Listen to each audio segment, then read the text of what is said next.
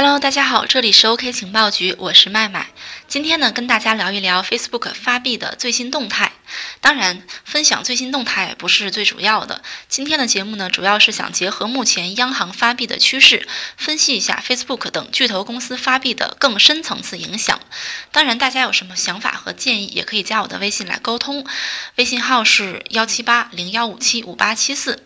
大家也可以在我们的节目下边留言评论，慢慢看到都会回复的。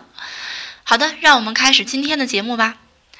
首先呢，是跟大家分享一下 Facebook 发币的最新动态。当然，美国对于 Facebook 发币的怒火还在燃烧，而且雪上加霜的是呢，Facebook 的合作伙伴宣布要退出。具体是怎么回事呢？我们下面慢慢来说。在举办了多场关于 Facebook 的听证会之后，近日呢，美国众议院金融服务委员会主席民主党人士 Maxine Waters 领导访问团造访瑞士，与瑞士监管机构呢就 Facebook 数字货币 Libra 相关问题进行了会谈，希望瑞士方面能够披露更多关于 Facebook Libra 项目的细节。一位知情者透露呢，Facebook Libra 目前面临的难处是早有预料的，而且雪上加霜的是，Facebook Libra 项目中的一些高管正在考虑离职，而其合作伙伴成员包括 Visa、PayPal、Uber 以及其他的技术和支付巨头，也并没有坚定不移地履行先前的合作承诺，似乎也有退出的意思。早先呢，Facebook 曾披露 Libra 项目细节，其中呢规定了 Libra 项目将成立一个由二十八个成员共同组成的协会进行管理。这些成员呢来自包括传统的支付巨头、公共事业单位、新晋区块链巨头公司，其中呢就包括 Visa、Mastercard、PayPal、Uber、Coinbase 等等。成为协会会员呢需要支付一千万美金。那么，根据英国金融时报最新的报道呢，Facebook Libra 协会的两名未透露名字的成员正在考虑退出这个项目。但是，Coinbase 这些区块链公司呢，对该项目还是持公开乐观的态度。从目前媒体披露的消息可以看出，诸如 Visa、PayPal、Uber 这样的传统巨头公司呢，是有意退出 Libra 项目的。而 Coinbase 这样的区块链行业的新晋巨头呢，则依然支持 Facebook 发币的业务。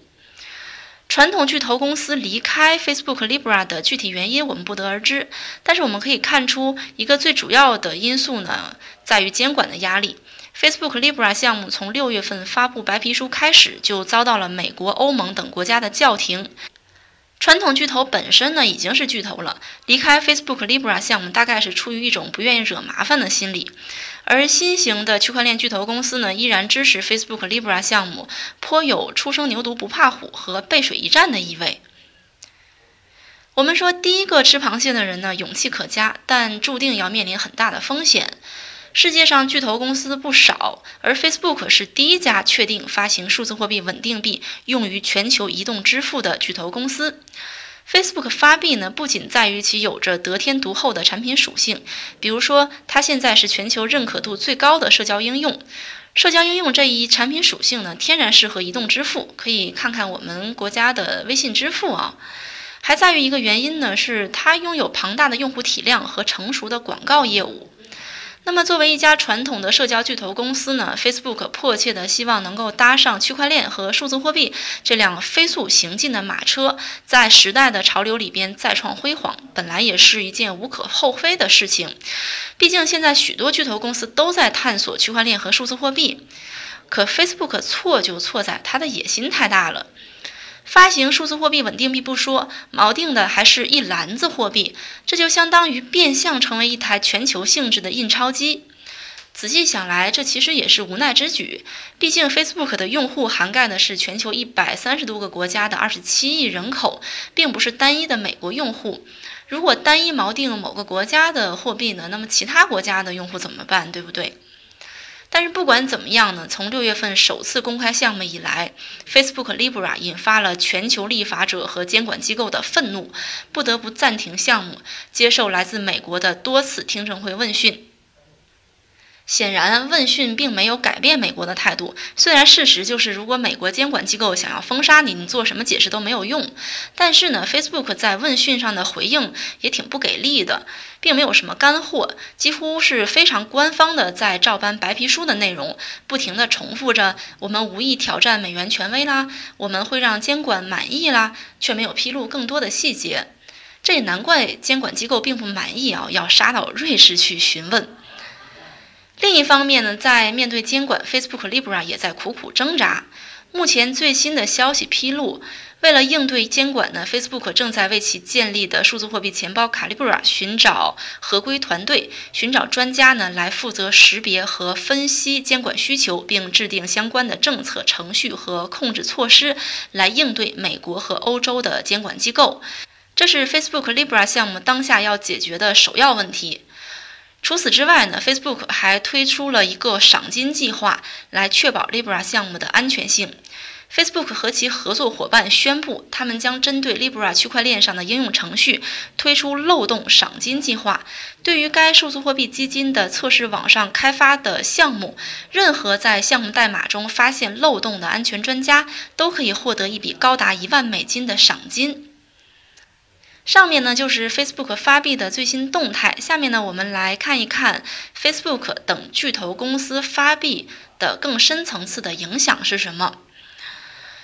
Facebook Libra 项目的出现呢，给世界各政府啊、央行啊、商业银行啊、巨头公司都带来了焦虑。以美国和欧盟为代表的国家呢，纷纷叫停这个项目，监管机构也是一路尾随监控，大有不明细节誓不罢休的趋势。无论叫停的根本原因是什么，至少说明了一个问题，就是大家突然意识到数字货币的影响力了。原来起初被认为毫无价值的数字货币，竟然有这么大的能量。原来数百年管控着货币体系的央行，居然也会面临来自竞争对手的威胁了。变革意味着本来高枕无忧的传统观念将受到威胁，也意味着新兴力量呢将乘风破浪，跃跃欲试。Facebook 并不是第一个发币的巨头公司，也不是唯一想要发币的巨头公司。金融业巨头摩根大通、零售业巨头沃尔玛先后呢都宣布推出数字货币。他们或基于现有的体系进行创新，或探索一套全新的金融体系来拓展数字货币的施展空间。比如说，摩根大通发币呢，是希望利用数字货币在其生态中建立支付体系，通过摩根币来实现即时支付。一个摩根币的价值呢，相当于一美元。当一个客户通过区块链向另一个客户发送资金的时候呢，摩根币被转移并立即兑换成等值美元。在整个过程中，美元依旧发挥最主要的作用，这是在美元框架之外的一个延伸。而 Facebook 呢，则是探索来用一套全新的金融体系建立一个超越主权的全球性货币体系。很多人认为啊，巨头公司发币根本就是一件非常不现实的事情，因为再怎么样，发币这件事儿呢，也绝对轮不到公司这样的民间机构来做。